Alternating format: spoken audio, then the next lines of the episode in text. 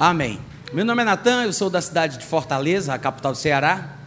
Em 96 eu me mudei para Campina Grande, que é a segunda cidade da Paraíba, para morar com um casal de americanos do Alabama. Para mim é uma alegria muito grande poder estar aqui em Natal. Eu amo essa cidade de coração. A minha esposa, inclusive, ela cresceu aqui em Natal. Ela é carioca, da zona oeste do Rio de Janeiro, mas aos seis anos de idade veio para Natal e cresceu aqui. Então hoje ela não está aqui conosco porque ela foi ministrar em outra igreja, mas para mim é uma alegria poder estar aqui sempre que eu posso. Eu já me considero de casa, me considero da família aqui, né? E eu espero que você esteja com o coração aberto, com a mente alerta, para receber de Deus hoje à noite. Eu sei que é uma pergunta idiota, mas eu preciso fazer isso. Alguém trouxe Bíblia para a igreja? É uma pergunta idiota. Crente anda com a Bíblia, é ou não é? Crente que anda sem Bíblia anda sem rumo. Vamos levantar a nossa Bíblia no ar e deixar Satanás nervoso hoje à noite. Eu quero que você diga comigo: esta é a minha Bíblia. Eu sou o que ela diz que eu sou. Eu tenho o que ela diz que eu tenho. Eu posso o que ela diz que eu posso. Neste momento, eu vou receber a viva, eterna, imutável palavra de Deus. Meu coração está aberto. Minha mente está alerta. E nunca mais serei o mesmo. Nunca, nunca, nunca. Em nome de Jesus. Aleluia. Eu quero compartilhar com vocês hoje à noite aquilo que eu considero a essência do verdadeiro cristianismo, ou poderíamos chamar de a essência da fé neotestamentária, a verdade da fé do Novo Testamento. Nem sempre isso fica tão evidente, mas eu não consigo ver outra coisa tão exaustivamente sendo exposta no Novo Testamento do que isso. E diz respeito a uma coisa que é controversa na teologia cristã, né? Nos círculos acadêmicos de estudos da fé, da Bíblia e sobre Deus, as pessoas debatem sobre esse assunto com muita cautela. Na verdade, há quem diga que é fonte de heresias, de contradições porque o que eu quero falar hoje à noite diz respeito à grandeza que está, não na pessoa de Deus, mas na pessoa do homem. Obrigado pelo amém, que Deus te abençoe, meu querido. Deus abençoe a você e a sua família. Eu sei que pode parecer inicialmente uma declaração absurda, porque, obviamente, que como, como cristãos, a gente fala sobre a grandeza de Deus. Mas quando nós começamos a investigar o que as Escrituras ensinam a respeito daquilo que Ele diz que fez sobre nós, daquilo que Ele nos fez ser, nós começamos a perceber que se Deus é realmente grande, nós devemos ser grandiosos também. Eu não estou falando sobre uma grandeza intrínseca ou inerente à nossa natureza pelo que nós somos. A minha, a minha mensagem aqui, o meu objetivo, não é, de, não é deixar você ensimesmado, orgulhoso, envaidecido. Na verdade, visa muito mais tirar você, talvez, de um poço de depressão, de tristeza, sabe? De autocomiseração. Há muita gente crente na igreja que não sabe o valor que tem, não sabe como Deus lhe vê, qual o ponto de vista de Deus a respeito de si. Tem muita gente que, mesmo sendo crente, vindo para a igreja, está triste, está deprimida, está amargurada. Tem gente que é crente e se mata. Vocês sabiam disso? É verdade. Por quê? Porque muitas vezes a gente não tem o privilégio de ouvir um pregador que nos fale, que nos conte sobre isso que eu quero compartilhar com vocês hoje à noite. Claro que nós temos que falar com as palavras corretas, sempre usando os termos bíblicos, na medida do possível, para que as pessoas não nos interpretem mal, porque é possível que as pessoas interpretem errado aquilo que está sendo dito.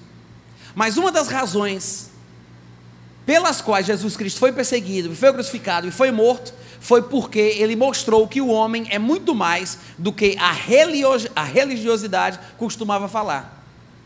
O homem não é simplesmente um ser que não vale nada, um verme miserável, um pecador, um, um excomungado, um, seja lá o que for, como as pessoas gostam de falar, até mesmo usando expressões bíblicas, para tentar rebaixar e denegrir a imagem do homem.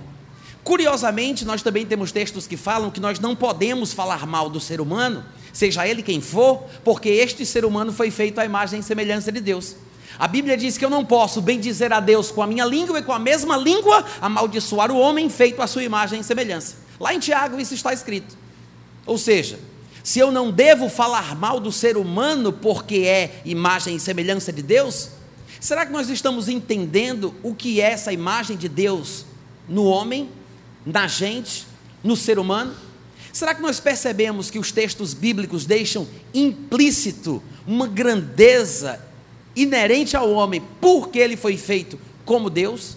Não por nós mesmos, não pelo que somos ou por alguma característica pessoal, não é porque você tem uma capacidade de, de de decorar coisas, ou aprender idiomas, ou de se expressar em público, ou porque você tem faculdades intelectuais exercitadas, ou porque você tem diversas formações, ou porque você é PhD nisso, ou PhD naquilo, ou porque o seu QI é muito elevado. Eu não estou falando sobre questões naturais.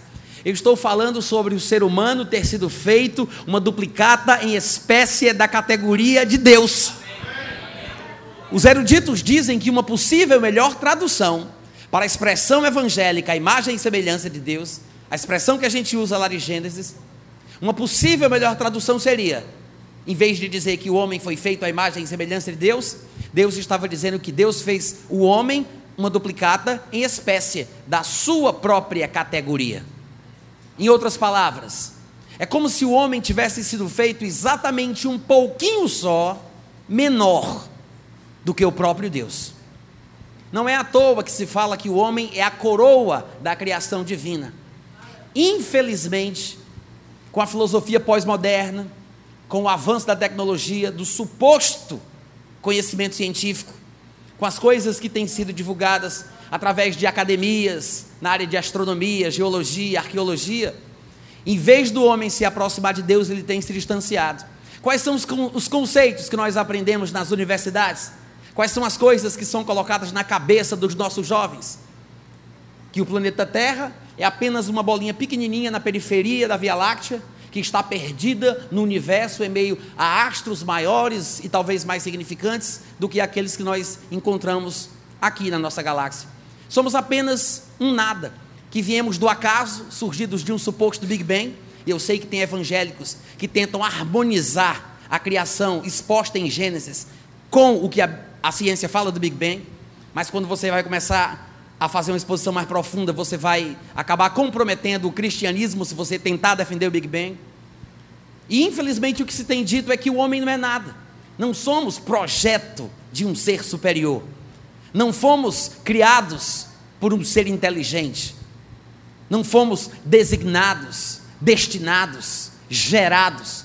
Somos frutos do acaso é um surgimento aleatório do grande nada absoluto. Tudo é relativo. Sendo assim, por que me importar em cumprir leis morais, em obedecer às leis de um Deus que não existe e tentar viver de uma forma que simplesmente não vai fazer diferença nenhuma, já que eu estou aqui por acaso e vou morrer e vou voltar para o mesmo acaso de onde eu vim? Não existe sentido para a vida, não existe sentido para a Terra, não existe sentido para o suposto sistema solar. Tudo é acaso, tudo é aleatório. Mas quando você vai para a Bíblia, e se você considerar a Bíblia como a palavra de Deus, você vai perceber que a coisa é totalmente diferente. Pelo contrário, antes do surgimento do sol, a Bíblia diz que Deus cria a terra e o sol é criado apenas no quarto dia. Não, a terra não é produto ou subproduto do sol, como a ciência diz. Pelo contrário, o sol e a lua e as estrelas, as fixas e as errantes, que hoje são chamadas equivocadamente de planetas, foram criados no quarto dia para iluminar a terra, para servir a terra, para marcar as estações depois Deus criou tudo que tinha que criar, e no final, para coroar a sua criação, Ele coloca o homem, uma duplicata em espécie da categoria de Deus, no centro da sua criação. Em outras palavras, os céus servem à terra. A lua, o sol, as estrelas são lumiares criados por Deus para servir a terra, com a sua luz, com os seus ciclos, com os seus movimentos, gerando estações, servindo de orientação para a humanidade. O céu serve à terra, a terra serve ao homem, e o homem serve a Deus. Essa é a ordem bíblica e a ordem correta. Infelizmente, a loucura da sabedoria humana, porque os homens, tomando-se por sábios, tornaram-se loucos. Mas a loucura da sabedoria humana desfaz a grande verdade divina do sentido da nossa existência e do que está implícito quando Deus disse que fez a gente como Ele. Mas graças a Deus não estamos como crentes, como cristãos, não estamos sós na consideração desta verdade. Nós encontramos homens lá fora na academia, professores de universidade, doutores e PhDs em astronomia, astrofísica, cosmologia, que defendem uma visão mais bíblica. O problema é que essa não é a visão predominante, não é o que passa na mídia, não é o que nos ensinam nas, nas universidades. Nós somos doutrinados a pensarmos na linha corrente que predomina atualmente a busca por vida extraterrestre. Porque provavelmente num universo infinito, como supostamente ele é, deve haver vida em algum outro lugar, em um planeta muito distante. Provavelmente. E assim os homens estão loucos, buscando tentar fazer contato com extraterrestres. E nessa loucura não percebem que não há nada criado por Deus tão grande quanto Ele próprio. Afinal de contas, pare para pensar. Destes supostos planetas existentes neste universo inventado pela ficção científica. De todos estes planetas, o planeta para o qual o Filho de Deus veio foi esse. A expressa imagem da pessoa de Deus quis vir para a terra e quis ser homem. Por que, que ele não foi mas para lá! O que, que ele vem fazer aqui? Se a gente está querendo falar com esses seres de inteligência superior, ele é doido, é? A gente está buscando seres de inteligência superior, ele vem falar com essa raça humana medíocre. Nós é que invertemos os papéis. Os cientistas, os filósofos, os astrólogos, astrônomos, né? os, os cosmonautas, os, os atornautas, é atornautas mesmo que eu quis dizer, são os nossos sacerdotes, virou religião, porque por causa das convicções que nos são passadas nos livros acadêmicos e nas universidades, estamos descaradamente desprezando a Bíblia. E dizemos que somos o povo da Bíblia mas tentamos harmonizar os textos bíblicos, dos quais temos vergonha, com o que é ensinado na universidade, para a gente mostrar que existe uma interpretação correta, como a ciência diz. Nem sequer suspeitamos que talvez o que se diz científico não seja tão científico.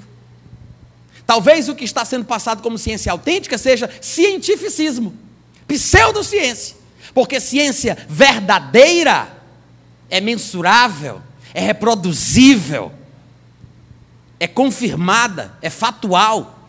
Não se baseia em teorias, em elocubrações e conjecturas da capacidade de imaginação humana. Coisas que acontecem na cabeça de quem cria. Não se pode provar. Eu crio fórmulas, eu crio equações, mas não é uma coisa verdadeira, factual, observável, reproduzível. Mas a palavra de Deus, irmãos, é a verdade. E eu mencionei que não estamos sós nessa missão de provar que Deus é real, que a palavra dele merece confiança e que nós somos os seres a quem ele escolheu para chamar de filhos.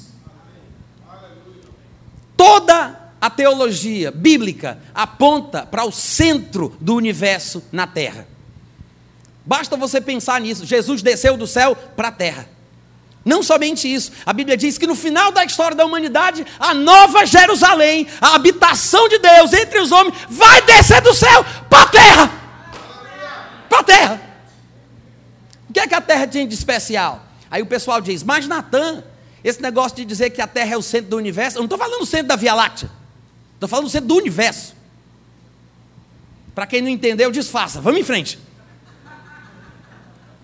Mas alguém poderia dizer: esse negócio de dizer que a Terra é o centro do universo é antiquado, é uma coisa já obsoleta, superada, é uma coisa de 400 anos atrás, para você ver como é recente. De 400 anos atrás para trás é que o povo acreditava nessas nessas mistificações, porque a ciência já provou que isso é uma mentira, que na verdade o centro da Via Láctea é o Sol, que é apenas um astro de sétima grandeza, porque existem outros sóis ainda maiores em outras galáxias neste vasto universo, e assim por diante. Mas, para você não ficar pensando que isso é papo de crente que não pensa, gente burra que não consegue misturar o lé com cré, eu vou sugerir uma leitura para aqueles que têm coragem de ler gente que pensa.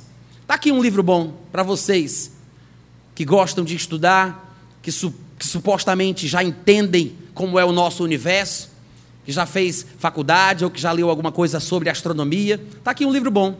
Deus e Cosmos, da PES, Publicações Evangélicas Selecionadas. Esse homem, ele não é pastor, ele é crente, ele é evangélico. Mas se você quer saber a formação dele, para que você possa se sentir confortável para ler o que ele tem a dizer a respeito de tudo isso, ele é professor de matemática, é diretor do departamento de ciências matemáticas em uma determinada universidade no Canadá, e ele é PhD em astronomia na University of British Columbia. Hum. PhD, Philosophic Doctor, né? PhD em astronomia. E ele diz por A mais B que no mundo científico se sabe que não tem como provar o heliocentrismo. Não tem como provar que a Terra gira ao redor do Sol. Pelo contrário, ele diz que nós temos evidências que apontam para a Terra como o centro do universo, inclusive nas descobertas mais recentes. Pasme você. E isso está em harmonia com os testemunhos da Bíblia, mostrando que Deus criou os céus para servirem a terra, a terra para servir o homem. E a terra é o foco da atenção divina, em todos os sentidos. Não se deixe levar por uma pregação eloquente, por um pregador pentecostal, falador de línguas e dizimista. Leia um livro como esse. Tenha essa coragem. Se você se sentir envergonhado, não conte para ninguém. Compre e leia escondido. Mas se permita. Se permita. É fácil de encontrar esse livro. Se você colocar no Google, você acha. Deus e Cosmos. Maravilhoso. Um dos melhores livros que eu li nos últimos dez anos. Eu ainda não acabei. Mas eu estou encantado com esse livro aqui. Tem coisa que não dá para entender, eu finjo que estou entendendo, vou um pouquinho mais para frente, aí chegam umas páginas que fica mais clara, eu dou glória a Deus e continuo a leitura. Mas faça isso por você. Se você tiver um primo, um parente, de repente um sobrinho, um filho que está fazendo faculdade e está sendo seduzido pela sabedoria deste mundo, como se o evangelho fosse uma coisa para idiotas, para ignorantes, semi-analfabetos, dá esse livro a ele. Dá esse livro para ele. Depois pergunta o que, é que ele achou. E qualquer dúvida, qualquer problema, é só vir aqui na igreja e perguntar ao pastor Jonas. Que ele resolve a parada. Mas é sobre isso que eu quero falar hoje à noite. Sobre a grandeza do homem, testemunhada pelas Escrituras. E por outros acadêmicos também, que estão defendendo a mesma visão não necessariamente bíblica, mas com base em dados e pesquisas científicas. Eles fazem do jeito deles, e nós, que somos teólogos, crentes e cristãos, pregadores, profissionais da palavra, fazemos do nosso. Eu quero que você abra sua Bíblia comigo no Salmo 8. Salmo 8.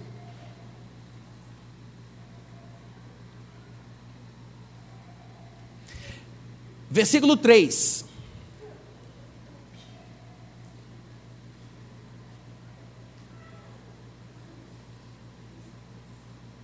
Todo mundo achou?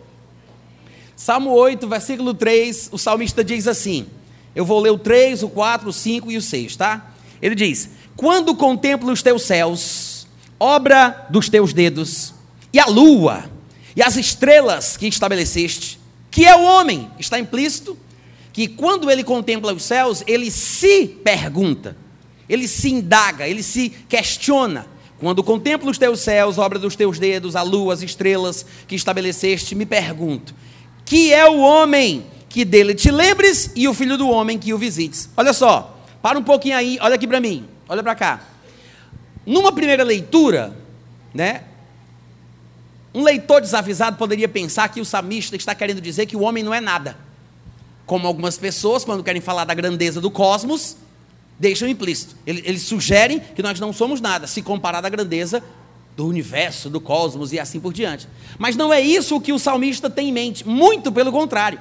Conhecedor das verdades da Bíblia, entendido de que Deus fez todas as coisas e fez o homem e deu ao homem o domínio sobre as obras das suas mãos, ele começa a se perguntar, afinal de contas, o que é o homem no ponto de vista de Deus? Porque quando ele olha para as estrelas, que é uma coisa linda demais, aquela coisa grandiosa, né? Que, que tira o nosso fôlego, naquela negritude do céu estrelado, ele diz: O que é o homem para que dele te lembres? E o filho do homem que o visites? Porque tu o fizeste um pouco menor do que Deus. De glória e de honra tu o coroaste deste-lhe domínio sobre estas obras, este, estas, é por minha conta, mas está implícito, porque ele acabou de falar sobre lua, estrelas, obras dos teus dedos, e aí ele vai dizer: Mas tu o colocaste sobre as obras da tua mão. Ou seja, a lua, o sol, as estrelas são obras dos dedos de Deus. E o salmista diz: O que é o homem? Porque tu o colocaste sobre as obras das tuas mãos. Deus fez o sol, fez a lua e as estrelas, como todas as outras coisas do mundo visível e invisível, e deu ao homem a autoridade para dominar. Uau! Quando não se conhece a Bíblia e se depara com a, com a grandeza do céu, né? quando, quando uma pessoa que não conhece a Bíblia se depara com a grandeza e a infinitude dos mistérios da natureza, a pessoa diz: rapaz, o homem não é nada, o homem não vale nada, o homem é uma coisinha de nada, o homem é muito pequenininho. O que é o homem? Mas não é isso que o salmista está pensando. Pelo contrário, porque ele sabe que o homem é a coroa da criação divina e o homem foi colocado como autoridade sobre as obras das mãos de Deus, ele fala: Meu Deus do céu, o que é o homem? Mas no sentido de expectativa, de grandeza, e não de diminuição, não de pequenez. Ele não está achando que o homem é pequeno, uma poeirinha que não vale nada, perdido na imensidão do universo do espaço. Ele está dizendo que o homem é grandioso, porque sobre as obras das mãos de Deus, sol, lua, estrelas, Deus colocou o homem. E nós temos alguns vislumbres na Bíblia que demonstram isso. Todo mundo lembra da história onde Josué orou e o sol e a lua pararam. E qualquer pessoa que é um pouco mais curiosa e estuda a respeito de cosmologia, sabe as implicações de uma declaração como essa. O que significa parar o sol e a lua? O que significa, como diz noutra passagem dos profetas do Antigo Testamento, o, o, a sombra do sol regredir 10 graus. Porque o profeta estava falando com o rei, ele disse: Deus te dará um sinal. O que tu queres? Que a sombra, que era o relógio solar, que a sombra do sol avance 10 graus, recua 10 graus. Aí o rei disse: avançar, eu sei que se avançar vai ser um milagre, mas normalmente ele vai para frente, então se avançar é mais fácil do que voltar. Então, para provar que é Deus, eu quero que volte. E a sombra do relógio voltou 10 graus. Com Josué, parou o sol e parou a lua.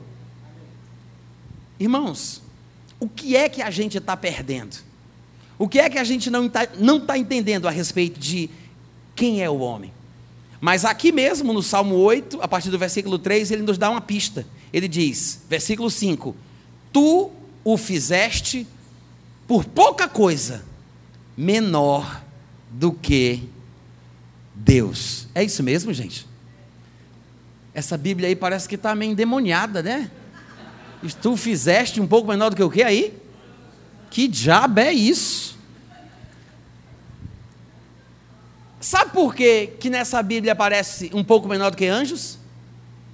Você sabe disso? Sabe por quê? Em primeiro lugar, a palavra que é traduzida nessa versão endemoniada por anjos e na Bíblia evangélica por Deus, a palavra que aparece lá no Salmo 8 é Elohim. Tem alguém aqui que sabe o que significa Elohim? Elohim é o que, gente? Deus. Se fôssemos fazer uma tradução ao pé da letra, bem literal, era como se fosse deuses, né? Os estudiosos hebreus, eles dizem que na verdade esse plural é aquilo que eles chamam de plural majestático. Não é a indicação de três pessoas, porque Deus é um só, mas significa a grandeza absoluta da pessoa de Deus. É assim que eles supõem o significado da palavra Elohim. Para nós que somos cristãos, as, as pessoas usam mais a ideia da trindade, falando do Pai, do Filho e do Espírito Santo. Ainda que a explicação do plural majestático não seja totalmente descartável. Mas o que é interessante é que a palavra Elohim aparece no, no Antigo Testamento hebraico e é traduzida sempre como Deus. Mas, como ao pé da letra poderia significar deuses, em algumas ocasiões, os tradutores acham que o melhor seja deuses ou poderosos, e ainda, por interpretação, eles acham que anjos podem se encaixar. Mas, na verdade, o homem não foi feito menor do que os anjos. Não tem ser humano nenhum que seja menor do que qualquer anjo. E é uma tolice que nós pensemos isso. Algumas pessoas não compreendem que o homem foi feito à imagem e semelhança de Deus. Deus disse: façamos o homem à nossa imagem conforme a nossa semelhança, e por isso tem a ele domínio. Mas a Bíblia faz uma pergunta retórica em Hebreus capítulo 1, versículo 5. A qual dos anjos Deus disse jamais: Tu és meu filho, eu hoje te gerei? E outra vez, eu te serei por pai e tu me serás por filho. Em Hebreus, o escritor está perguntando: a qual dos anjos Deus disse: Eu sou teu pai, eu te gerei, tu é meu filho. Não, não te gerei, não, mas eu vou te criar. Tu vai ser um filho adotado. O, o, o, autor de Hebreus está dizendo: a nenhum dos anjos Deus disse isso. Tu és meu filho, eu te gerei. Ou eu te, não te gerei, não, mas eu te serei por pai, e tu me serás por filho. A qual dos anjos? A nenhum. Nós sabemos de anjos que têm classes maiores do que outros, poderes, capacidades, inteligências. Lúcifer, por exemplo, cuja tradução significaria o portador da luz, ele era inteligente, ele tinha um trono, ele era capaz, feito por Deus, mas ele disse: Elevarei o meu trono acima das estrelas de Deus e serei semelhante ao Altíssimo. Lúcifer, um anjo poderoso, criado em esplendor, esplendor e glória, não era semelhante ao Altíssimo, mas ele queria ser. Ele disse: Serei semelhante ao Altíssimo. Foi julgado por Deus, amaldiçoado e em vez de ser semelhante ao, ao Altíssimo, se transformou naquele que reconhecemos como sendo o Baixíssimo. É, vocês não entenderam, tudo bem. Agora, Lúcifer queria ser semelhante ao Altíssimo, porque não era. E não foi, não se tornou. Mas quando Deus foi fazer o homem, ele disse: Este será a minha imagem e semelhança. Nós somos o que ele gostaria de ser. Agora, não somos a imagem e semelhança de Deus por esforço próprio. Não é porque a gente se esforça, procura, tenta, é porque Deus criou a gente assim. É uma questão de criação divina. Sabe por que Satanás persegue tanto o ser humano? Eu poderia explicar de várias formas eloquentes e profundas, mas eu vou usar uma explicação bem prática e objetiva. É inveja. Ele persegue a gente por inveja, porque nós fomos feitos por Deus o que ele gostaria de ser. Ele queria ser semelhante ao Altíssimo, mas não foi, não foi feito para ser. Quando Deus faz o homem, ele disse: Este será a minha imagem, a minha semelhança. Já mostra que dos maiores anjos que Deus criou, Lúcifer, dos maiores anjos que Deus criou, Lúcifer não era a imagem e semelhança de Deus. Mas o homem que foi criado por Deus é maior do que um dos maiores dos anjos de Deus. Como é que o homem poderia ser menor do que os anjos? Não é menor do que os anjos, é menor do que Deus. A qual dos anjos Deus disse jamais: Tu és meu filho? Mas a todos quantos receberam Jesus, Deus deu o poder de serem feitos filhos de Deus. Quem é filho de Deus aqui? Você é filho de Deus. Nenhum anjo é filho de Deus. Você é. Anjo não, pelo contrário. E o que são os anjos, irmão Natan? Hebreus capítulo 1, versículo 14 explica: são espíritos ministrantes ou ministradores enviados para servir vocês. Enviados para servir vocês. Espíritos ministradores enviados para servir os que vão herdar a salvação. Ô glória!